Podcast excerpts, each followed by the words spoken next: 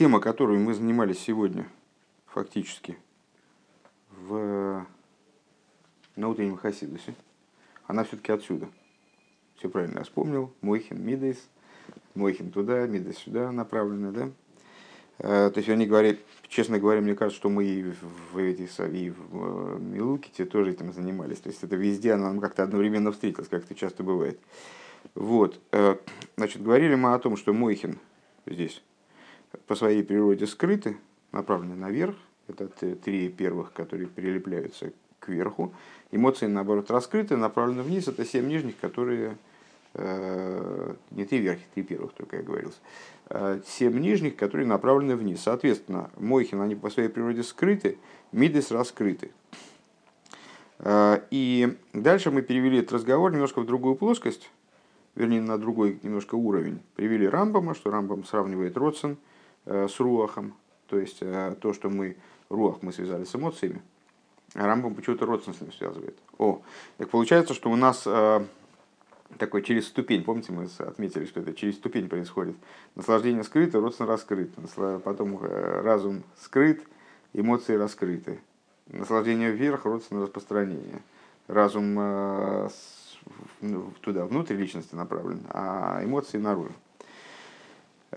И, значит, дальше, а дальше начался и заповеди, это проявление божественной воли, поэтому она направлена вниз. То есть, вот надо волю проявить ее, да, значит, ее выполнить. Внизу. А Тора — это божественная хохма. Она, значит, в каком-то плане находится в сокрытии, направлена, находится в аспекте исталкус, отстранения. И даже как она достигает низа, то есть в Тане же мы читаем с вами, что Тора через... Нет, не только в Тане читаем, вообще самоочевидная вещь, что Тора добралась-таки до нашего мира. Оделась в наши понятия, спустилась в тайне ступени, спустилась в результате, оделась в такие формы, в которых она даже человеческому разуму вроде бы подвластна. То есть может человек осмыслить какие-то моменты в ней. Скажем, Алахот недавно, вчера закончили Геросакодич соответствующий. Так, несмотря на это, Тора, когда она спускается вниз, она все равно остается... в форме отстраненности. И дальше начался разговор длинный про огонь. То есть вот огонь, который на фитильке, помните, там развернутое такое было объяснение, что он по своей природе устремлен наверх, ну, там, и вот Тора подобна огню, к этому мы начали этим заниматься. Так вот, огонь устремлен наверх, но мы ни разу не видели, чтобы огонь так взял, вдруг говорил, а да пошло, ну все, и свистывал он куда-то наверх, действительно, оторвался от фитилька, пижку. И даже когда фитилек догорает, огонь тоже никуда он не убегает наверх, он тухнет, то есть остается все равно в фитиле. Несмотря на то, что в нем есть природная устремленность наверх к своему источнику, он все равно остается на фитильке, он на нем закреплен. И Ребе говорит, надо сказать, что на самом деле тут дело не только в том, что фитиль как-то это обуславливает. Если бы огонь очень хотел, так фитиль бы обуславливал, не обуславливал, огонь бы усвистал бы туда наверх. То есть, следовательно, в природе огня тоже заложена какая-то черта такой устремленности вниз. То есть есть в нем, в этой вибрации, и его собственное стремление вниз. И дальше черный огонь, белый огонь. В черный огонь находится состояние покоя, он прикреплен к фитилю, а в белом огне вот есть там, значит, какие-то вибрации, чередующиеся устремления вверх и вниз. Это мы находимся ровно посередине страницы, ну, может, на строчку выше. Ровно середины страницы Кув Тес Вов 115. Строчка заканчивается Агаинен после точки. Видно? Начинается Вэйш, заканчивается Агаинен. Ты не там смотришь, 115 страница соседняя.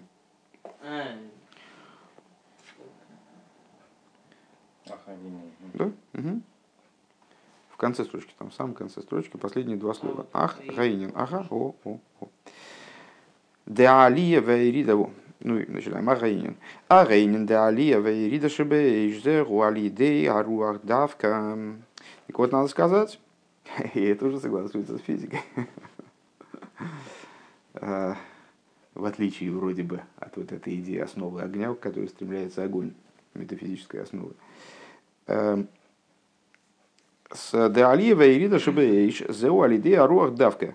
Поднятие и спускание в пламени происходит именно благодаря руаху, именно благодаря воздуху. Векмойша шеану роин, и подобно тому, как мы видим, мы видим элементарную вещь, что без воздуха огонь вообще не горит. Огонь тухнет, если прекратить доступ воздуха, то огонь заканчивается. Делахен осор лихапис клиял габеан нейр бешабас, по причине чего, скажем, запрещается накрыть какую-нибудь, у нас лампадка горит, запрещается ее накрыть какой-нибудь посудиной в шабас. По какой причине мы же огонь не трогаем, ничего не делаем. Мипнейшине ше нихбе мицат гадаравир хуру потапхулу, потому что огонь неизбежно потухнет по причине достатка воздуха, даже если это не произойдет сразу. И получится, что мы повлекли тушение огня, что станет нарушением субботы с письменной Торы. Векмой баавирми миупос эйна нер дойлек гамм ти япсилы казойшен нейхас бога гаур. И как, например, в испорченном воздухе, в каком-то, честно говоря, мне трудно представить себе, что же это за воздух такой, в котором... Грязный. Ну, грязный. Ну, миупас это дословно заплесневелый, наверное, в затхлом воздухе, ну, наверное, в воздухе с каким-то сумасшедшим содержанием углекислого газа.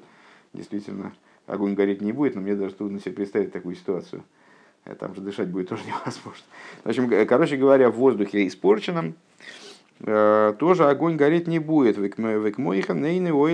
есть даже на таком фитильке, который годится для того, чтобы за него пламя держалось, он будет тухнуть. Не будет на этом фитильке удерживаться. Векмойхен эйне ойла разгораться, в смысле фитилек не будет. Векмойхен эйне ойла гамкен элэ нихваш вэ нихбэхулу. И даже если его удастся как-то распалить, то он все равно будет склонен тухнуть. И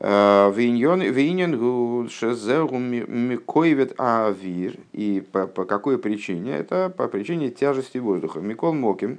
То есть, ну, воздух есть, но воздух неправильный. И поэтому огонь, он, получается, не поднимается, а устраняется.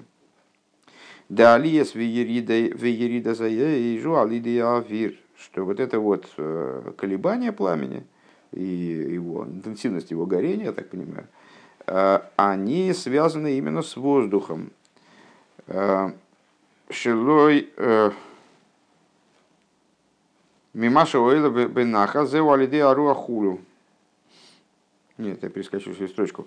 Шехавир поэль бой гэпэхтивой, что воздух производит в нем некоторую противоположность его природы.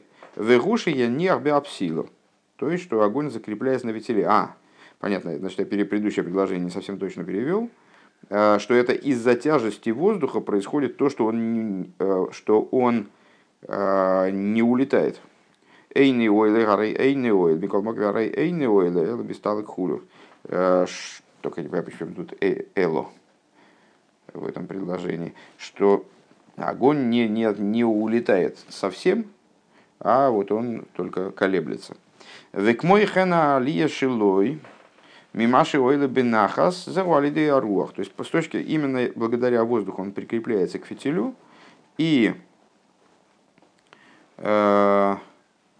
и то, что он более или менее спокойно находится на фитиле, как мы сказали с вами, что он никуда не убегает истерически, а он все-таки закреплен на фитиле. Вот черный огонь покоится на фитиле, остальное строение этого пламени оно колеблется. Но, в общем, он так или иначе покоится на фитиле. Это тоже благодаря воздуху. Ну, понятно, эта метафора, она уже достаточно хорошо прочитывается. То есть, вот у нас огонь, с огнем мы сравнили Тору. Не знаю, так ли прочитает ее сейчас Ребе, но просто в свете того, что мы уже выучили, вроде мы способны уже сами увидеть, там, что там происходит. Тора, она спускается вниз, оставаясь на каждой следующей ступени, все равно оставаясь вот таким вот сооружением, не сооружением, а штуковиной, которая стремится наверх, все время устремлена наверх, как вот этот вот огонек лампадки, пример мы приводили, который несут по ступенькам вниз в подвал. То есть он спускается, но на самом деле он устремлен все время вверх все равно. Но при этом почему Тора не улетучивается? Почему она не убегает наверх в итоге? Потому что ее держит авир, воздух. А что мы сравнили с воздухом? А это божественная воля, которая нацелена на то, чтобы работа разворачивалась внизу.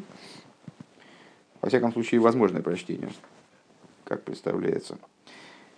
И пример вот из сказанного нами, он понятен на уровне светильника Бога, которым является душа человека. Шеникренейр, душа не случайно называется нейр, шезэгу, пхинас ойра мейр демойхин канал. Почему душа называется, в связи с чем душа называется светильником?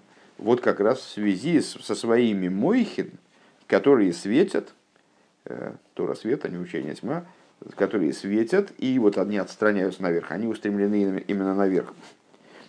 Век мойхин клолус пхинас ойра мейр. Денешома, подобно этому, совокупность света души, светящего света души, если дословно переводить, вегайнук мойши тейва эйш лалес лимайло, и подобно природе огня, которому свойственно подниматься наверх, век мой аницу саним шехалашал хевес худу, как искра, которая устремлена обратно в огонь, которая устремлена к своему источнику пламени,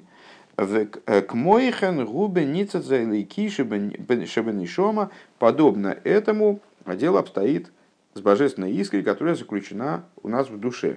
Многократно говорилось, что душа неоднородная, в каком-то плане, в каком-то рассмотрении, не является однородным таким вот бесструктурным началом, а есть божественная искра, которая в своем распространении и проявлении она выражается на множестве уровней, которые самым грубым порядком мы делим на 5. Нефешуах Мишомаха и Ихида. Ихида наиболее близкий к сущности этой искры уровень, иногда рассматривается нами как сама сущность души. Так вот, то же самое обстоит с божественной искрой, которая у нас в душе. Шемить его лалис лимайло ликал лидабик бейраваеб мсирас нефеш бекилен веисталкус. Что в ее природу заложено вот это вот, заложено этот момент. Видите, меня потянуло это расшифровать на тему Торы, а Ребе это расшифровывает на тему души. В ее природу заложено стремление подняться наверх, включиться в свет Бога, прилепиться к нему. Бемсирус нефеш, то есть пускай даже это ее лишит существования. Помните, в Тане Ребе как раз заговорит, что если бы огонек оторвался от фитиля и поднялся в свой источник, он же стал бы ничем. Он бы потерял собственное существование. Здесь, когда он находится, вот эта лампадка, которую мы видим, которая имеет ценность, которая обладает вроде бы индивидуальностью, а если она поднимется, если огонек ее устремится наверх, действительно оторвется от фитиля и усвистает туда в свой источник, он же потеряет там все, он исчезнет. Нет, это не вот эту искру, с точки зрения ее природы, абсолютно это не волнует. Ей не так дорога ее индивидуальность, ей она не нужна. Ей гораздо важнее, с точки зрения ее природы, включиться в источник. Чем бы это ни закончилось для нее, скажем. Так вот, она готова нам сирос нефеш, бекилен, беисталкус, то есть готова на уничтожение себя, на вот, устранение из мироздания. Век мой колша навши хулю, и как король Давид говорит в Дилем, кончается душа моя от стремления к Богу. И она с великим наслаждением и великой страстью стремится лацейс михоймер гуф. Она хочет покинуть, выйти из вот этой телесной глины, как-то хочется перевести погрубей, хоймер, в смысле, из грубой материальности тела. И как, опять же, в Дилем говорится, к тебе, Бог, душу свою воздыму, подниму. Лимайло, исо лимайло, к мой бииспайло саагава лилейкус, как, например, при пробуждении любви к божественности, бифхинас рац либхо, образом рац либхо, Это отсылает нас к высказыванию мудрецов: «Если убежало сердце твое, вернись к одному». Такое высказывание, которое описывает, ну и используется для объяснения всей этой схемы рацой вешоев, поступательного движения и возвратного движения. И вот, ну, рац липхо, убежало сердце твое, ну, вот это стадия рыцой. Собственно говоря, рыцой, родсон, рицо, это все слова, если не вполне однокоренные, то уж точно родственные. Так вот, и сердцу это вот убежало сердце твое. Беруах хаим шебалеев, сердце убежало духом жизни, который в сердце. Кару бенишома шебемоях, подобно этому в отношении души. Вернее, здесь переводить глупо, нишома как душа, потому что именно мы сейчас обсуждаем, начали мы с различия между нишомой и руах. Нишома — это, напомню, мейхин, руах — это мидейс, в первом объяснении нашем. Потом оказалось, что руах — это еще и родсон. Ну вот, но это сейчас пока оставим. Так вот, также это в нишоме. Да, вот, значит, искра божественная в сердце, она стремится ускакать наверх. В ее природу заложено. То же самое в отношении нишомы, как она в мозгу. К мой кол нишома тигал хулю, как говорится там же, все в цитаты изделим, кол нишома тигал ко. Вся душа пускай восславит Бога. Везеу бетейва нишома лала из хулю, и вот это вот заложено в природу нишомы. Подниматься. Мы как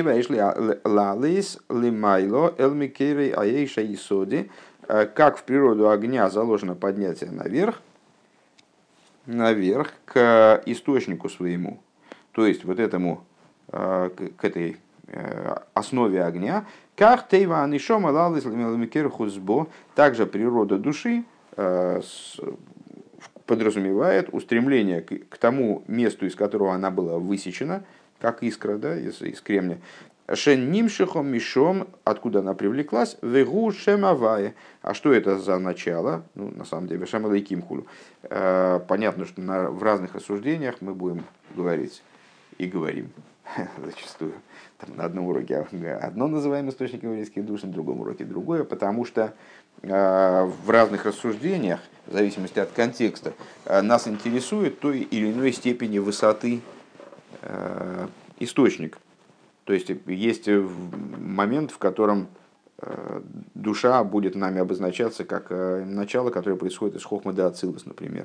Мы скажем, источник еврейских душ, еврейской души — это хохма де ацилус. В других рассуждениях мы будем говорить о более низком источнике, потому что нас не будет уже интересовать универсальный источник всех еврейских душ. Все еврейские души, они спускаются из хохмы де ацилус. Другое дело, что их настоящий источник находится выше. Просто все они проходят через хохму де ацилус, поэтому в каких-то, ну, там, ну, в ряде рассуждений нам будет достаточно сказать, что еврейские души происходят из хохмы де ацилус. С другой стороны, каждая индивидуальная душа, она обретает свой источник в плане места приобретения одеяний, которое позволяет ей, например, спуститься вниз и воплотиться вот в материальное тело, как-то функционировать в мире. Это будет ее индивидуальный источник, который тоже может быть назван источником. И с другой стороны, души в конечном итоге укореняются в сущности, как неоднократно говорится в Хасидусе, в частности, в этом Рамшахе. Мы с этой идеей, ну, в той или иной мере встречались. Сейчас мы говорим вот в наших рассуждениях, в контексте данных рассуждений, мы скажем, что душа укореняется в имени Авая, в имени Элыким. Ки кол довар нимшах эл шоршей аацми. Поскольку это общая закономерность. Любая вещь, она стремится к своему первичному корню. Алкейн зеук мой тивиус. Тивиус беницас элики, шетах песлалис лидавик бешорша беэликим хаим бечука удвейко беахова нефло кришпи эйша элихулу. И поэтому это, в общем, совершенно такая само собой разумеющаяся вещь, естественная, естественное от слова естество, в смысле природа, естественные науки, да, Это общее стремление, которое заложено в природу этого мира и в природу души, то в природе души она тоже присутствует, быть в постоянном напряженном стремлении к своему корню источнику, страстно желать вернуться к своему корню в живом Боге со страстью, слиянием, готовностью слиться с Ним, в удивительной любви, вот подобной языкам пламени и так далее.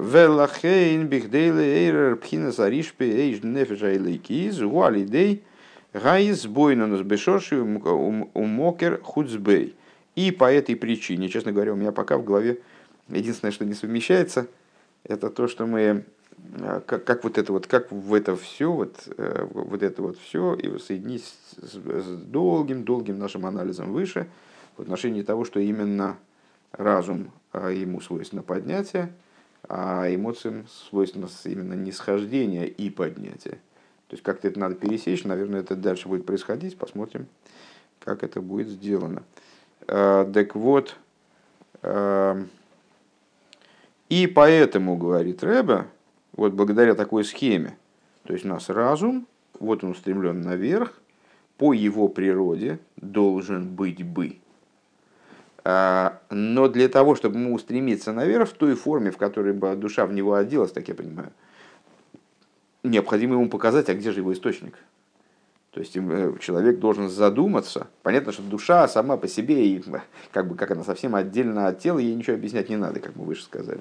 Для нее все самоочевидно. И так далее. Вот, когда она спустилась в тело, появляется необходимость размышления. Так вот, а зачем размышления? А потому что размышления затрагивает именно тот аспект существования человека, который изначально направлен наверх к источнику. Только ему надо вот этот источник вспомнить, то куда ему, как человек абсолютно пьяный, вот не помню, куда ему идти. Вот, знаешь, домой, куда домой? Ну вот в результате на автопилоте как-то обычно доходит, может не сориентироваться.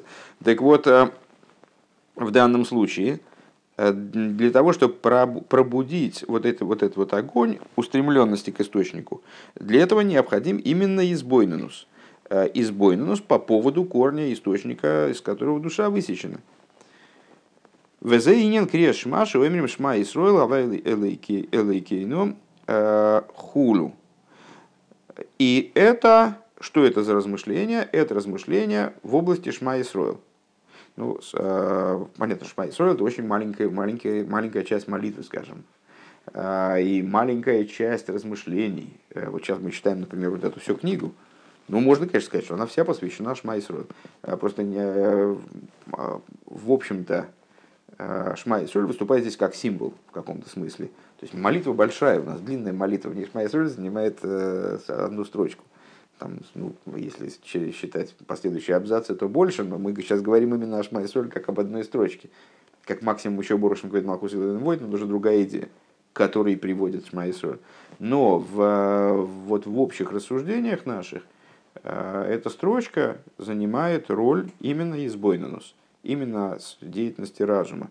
Не раз мы говорили, что деление молитвы на части, которые друг от друга отделены обычно кадишем, там есть более мелкое дробление, но самое крупное, вот когда молитва побита на части кадишами, оно не случайно и соответствует, получается у нас там в общем 4 ступени в молитве, по восходящей туда, к Шмоне Эсра, а потом обратно спускание.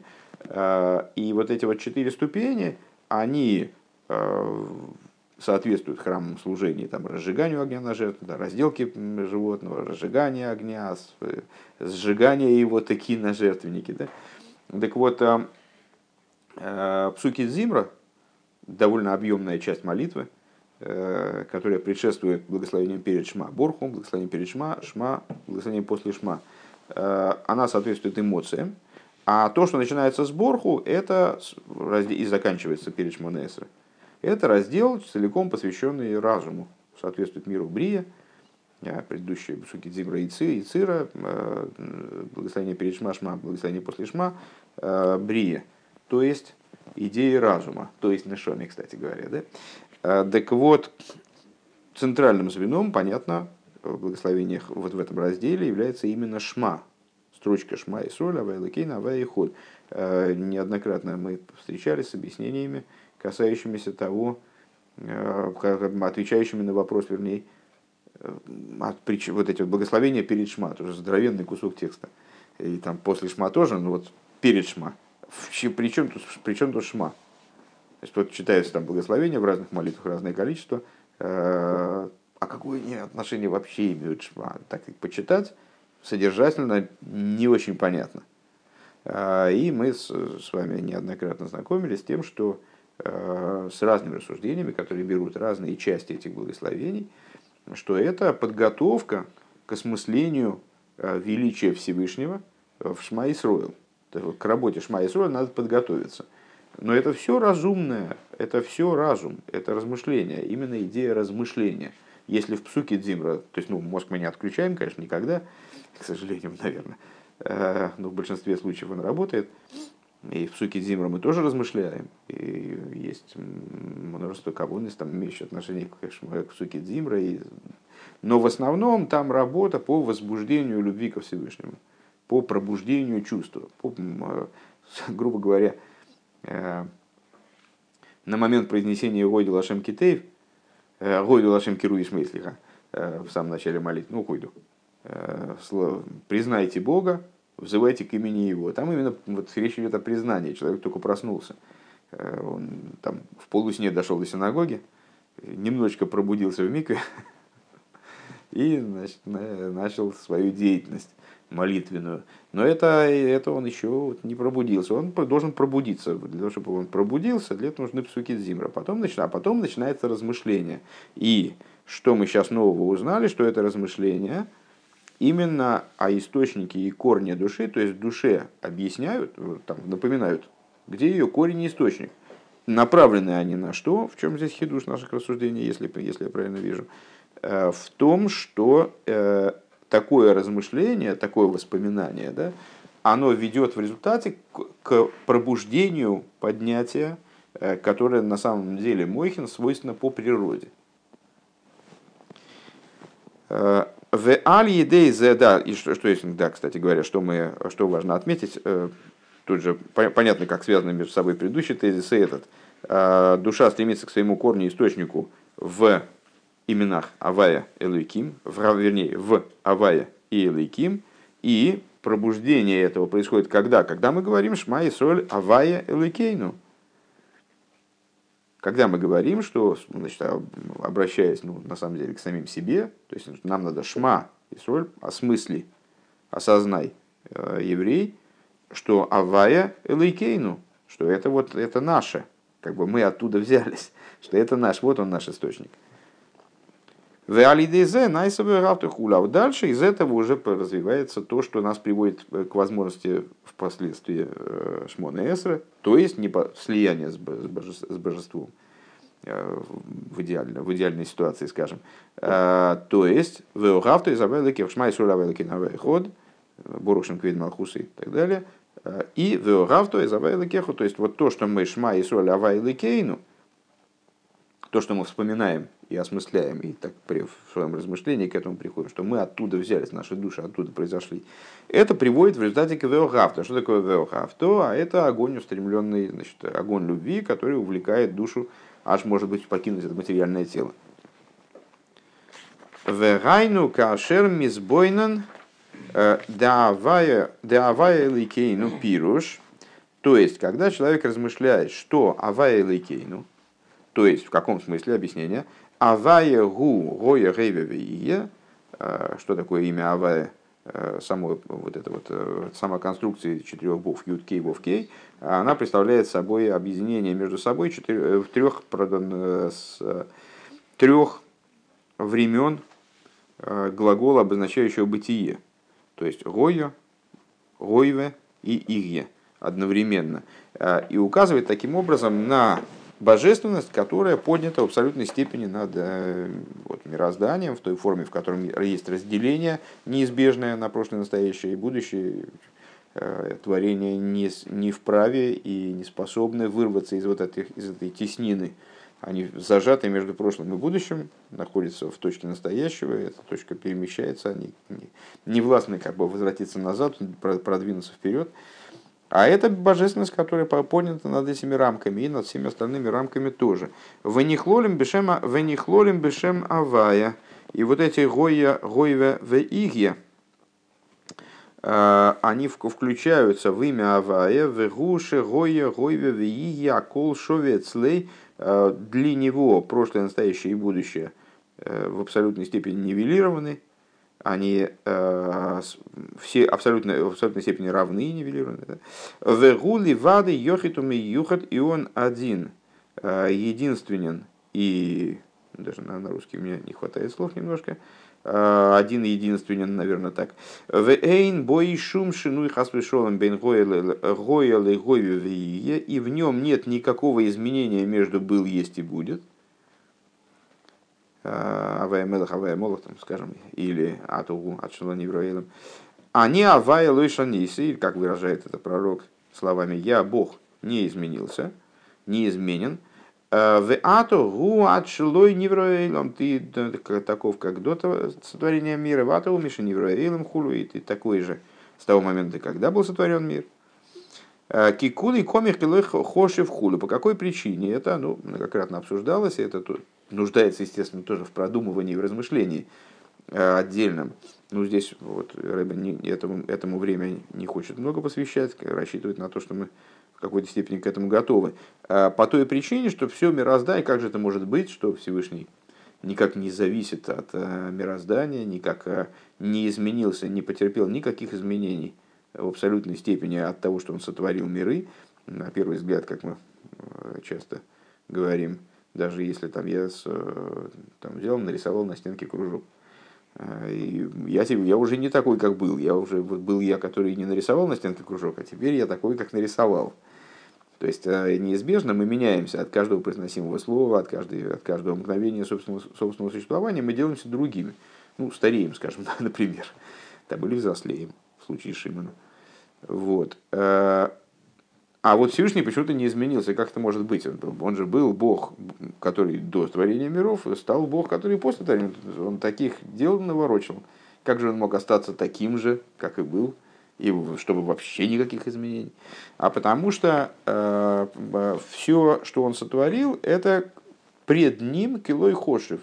Оно вообще как не считается.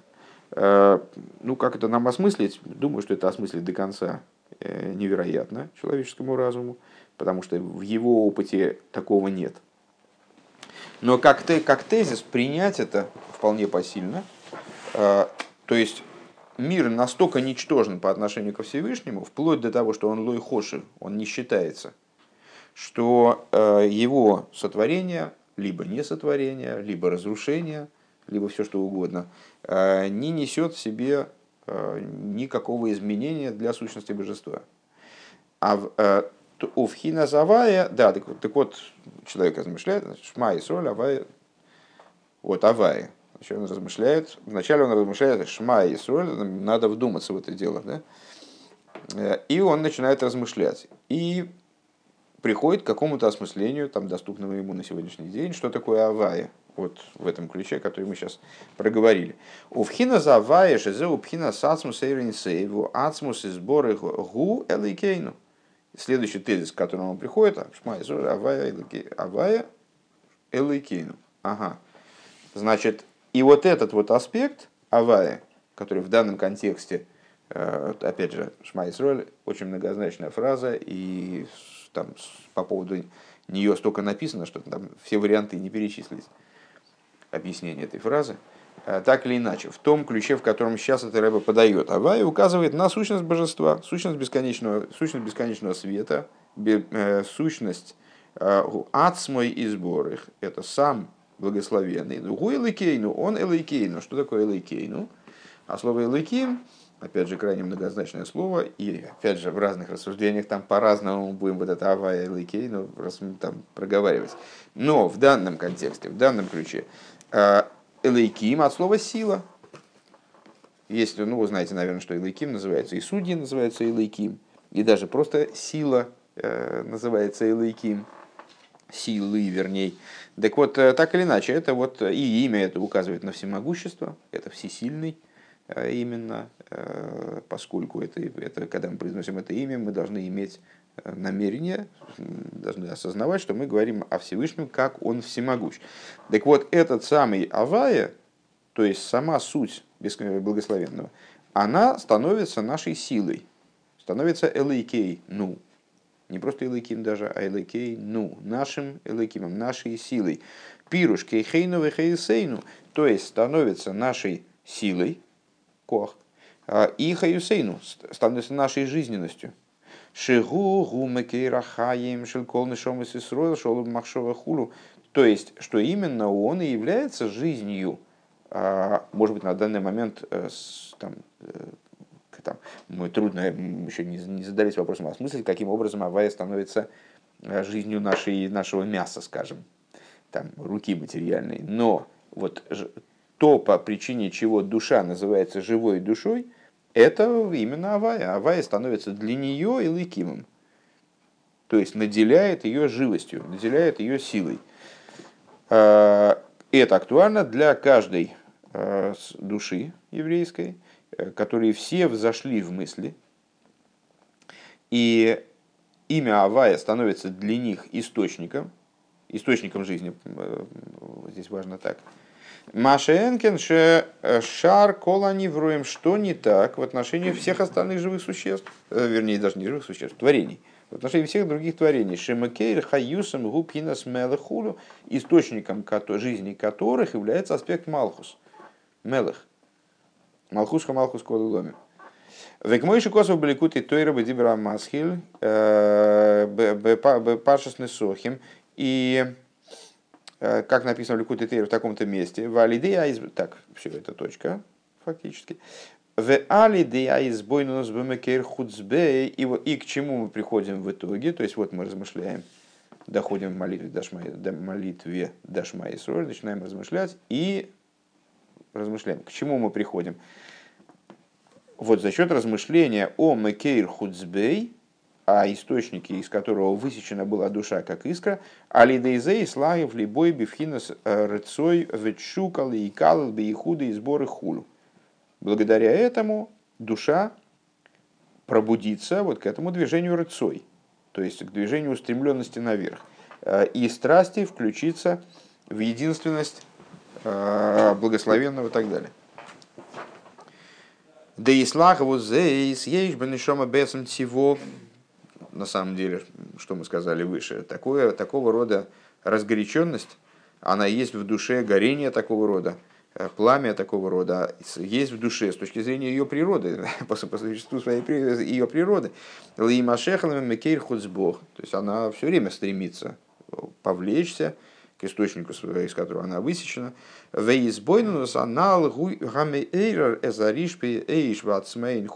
что, чего мы достигаем вот этим размышлением? А мы пробуждаем эти огни, языки пламени, и жажду, и так далее.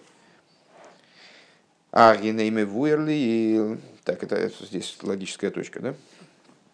Аргинейме вуэрли ил, базеша эй шойлили майла, гуалиде аруах ваавир давка.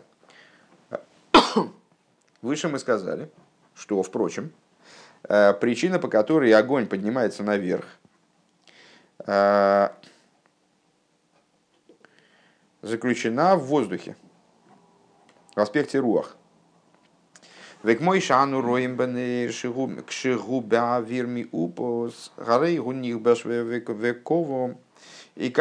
по светильнику, который в затхлом воздухе находится, что он меркнет и гаснет. Если мы огня поддуем в поддувало, то разгорится огонь, тогда он действительно будет подниматься. Мейхин юбан, и, то есть мы сказали выше, что благодаря воздуху огонь и поднимается, и остается на фитиле. Да? Век мейхин юбан баница целики маши ойле маши ойле лимайло. Также понятно в отношении божественной искры, того, что она поднимается вверх.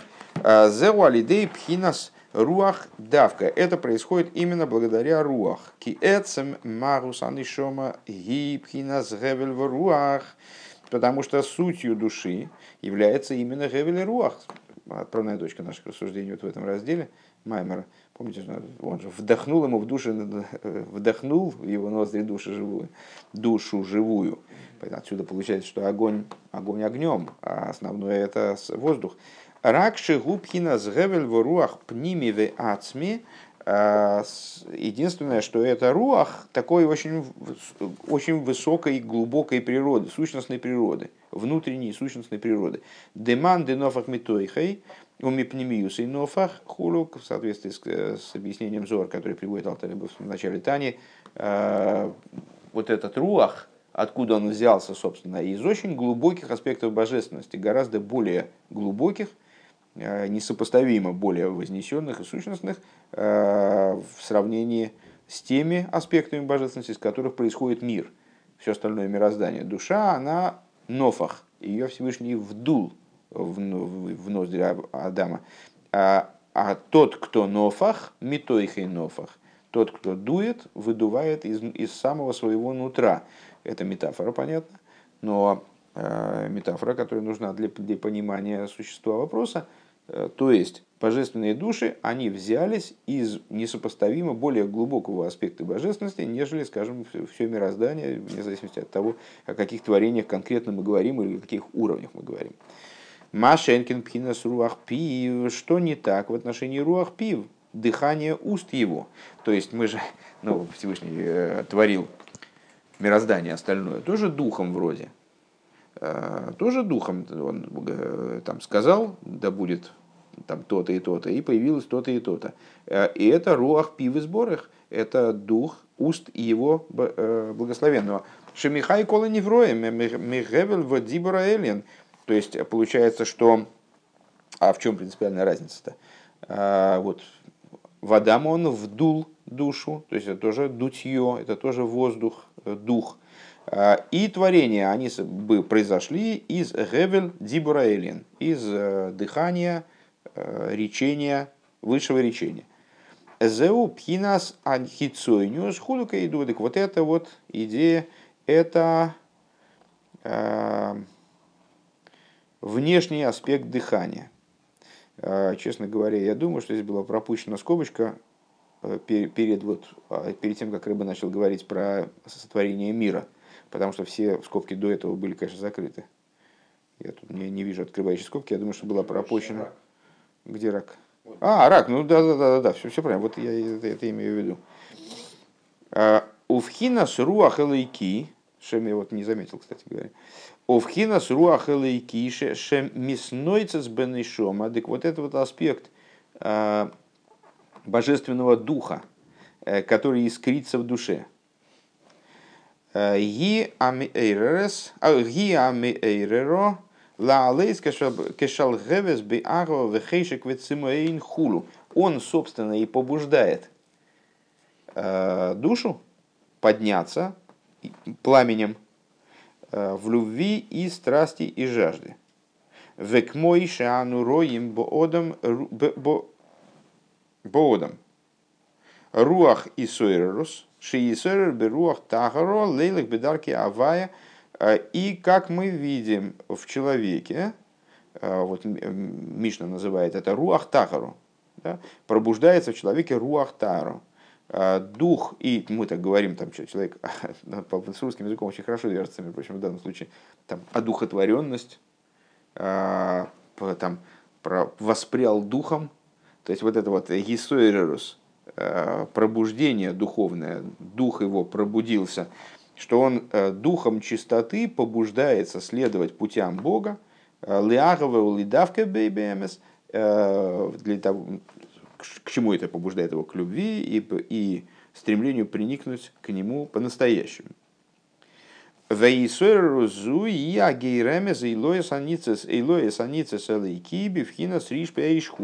И вот этот вот Исойрерус, духовный, в нашем случае воздушный, духовой, он пробуждает божественную искру к тому, чтобы она поднялась, разгорелась, там, так далее. Вот этот воздух, горелки, там, скажем, кислород подали к месту горения, обеспечили насыщенность воздуха кислородом, и, значит, стало, там, огонь стал совершенно другого качества.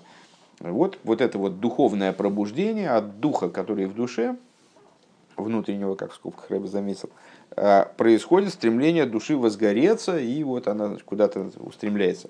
Несмотря на то, что такая природа в душе, да, присутствует.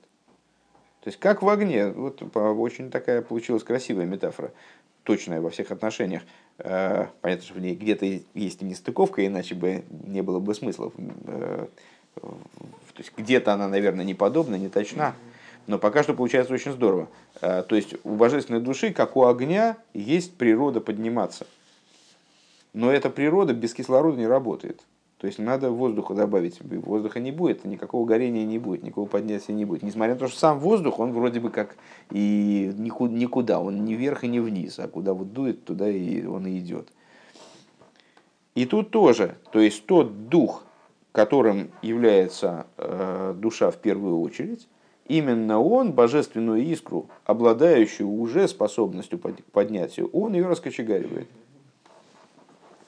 Несмотря на то, что у огня есть природа поднятия, его поднятие организуется, то, вернее, реализуется именно благодаря воздуху.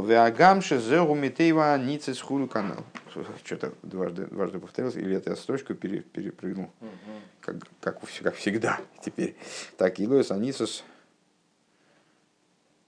Микол Моким Арейза Толи Беруа Хамерир Давка. А, да, правильно. Велифи Эйрех Айсойрус и сообразно пробуждению Депхина Заруаха Элейкиши Бой, того аспекта божественного духа, который в нем, в человеке. Таким будет горение, которое наладится с Божьей помощью в его душе, именно нишома, говорит он, чтобы языками пламени поднималась душа, устремлял своему источнику.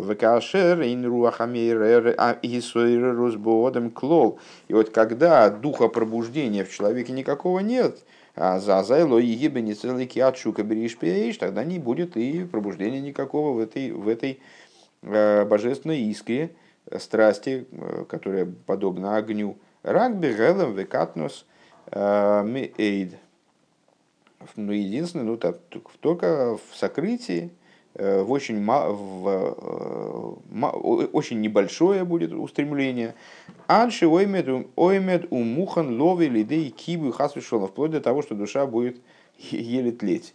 То есть вот она будет готова уже и погаснуть. На стадии угасания хасвишол, не дай бог. Аль-идей хевелве руах гамде нефеша багамис шеруах абхейма ередес хулю. То есть она будет готова потухнуть, будучи задутой, так я понимаю, дыханием животной души, которая тоже, у нее тоже есть дух, и свое пробуждение, и дух животного спускается вниз. За счет пробуждения божественного духа. Именно благодаря этому душа она приобретет способность к возгоранию, вот этому к горению, воспламенению. И тут начинаются такой солидного размера скобки. Но давайте все-таки их прочитаем. Веклолу заинен базеу, но это скобки. Веклолу заинен базеу ки ислахвус анишом вхинес ришпиэйш отшука лалы ислимайла хулу. В общем плане эта идея в том, что горение души образом языков пламени, страсти подняться ввысь, и также спускание ее вниз, то есть то, что она в конечном итоге все-таки не улетает наверх, в большинстве случаев она пытается остаться внизу, и что-то ее держит и внизу тоже. Это осуществляется в душе высшей силы, которая приходит свыше, как это будет объясняться дальше. И вот этот аспект руах, как выразитель этой силы, так я понимаю, это существо души, само существо души, то есть, как мы правильно угадали выше, это тот момент, которым душа, она связывается воля души с божественностью, из которой она была высечена, со своим источником. Велахена и сойру розгу пинас руах давка. И по этой причине именно руах, то есть, ну, в данном прочтении, как ясно, это воля души. А вот этот руах, в отличие от разума, разум и воля разные вещи, вот эта воля, она привязывает душу туда, наверх, именно руахом своим. Пхина зароцен шебевхина зуи, а искашус хулю, то есть за счет того родственника, за счет воли, которым она цепляется, которым она привязана кверху. Мне так кажется почему-то, что Ребе тут не случайно эти скобки приводит, потому что в башке произошла определенная мешанина. И вот так, чтобы немножко подразгрести это дело, чтобы мы, по крайней мере, к концу урока почувствовали себя, ну так, в общем плане понимающими хоть что-то вот в том обилии всяких фактов, рассуждений и различных там тезисов, которые прозвучали на уроке. Вот Ребе здесь это, собственно, и приводит. То есть, вот этот руах даварос мирхидавшкашус веалидея исуэру руспхина саруах давка тия иславус хулю. И вот именно благодаря пробуждению аспекта руах и произойдет возгорание всего того, что снизу, всего того, что ниже.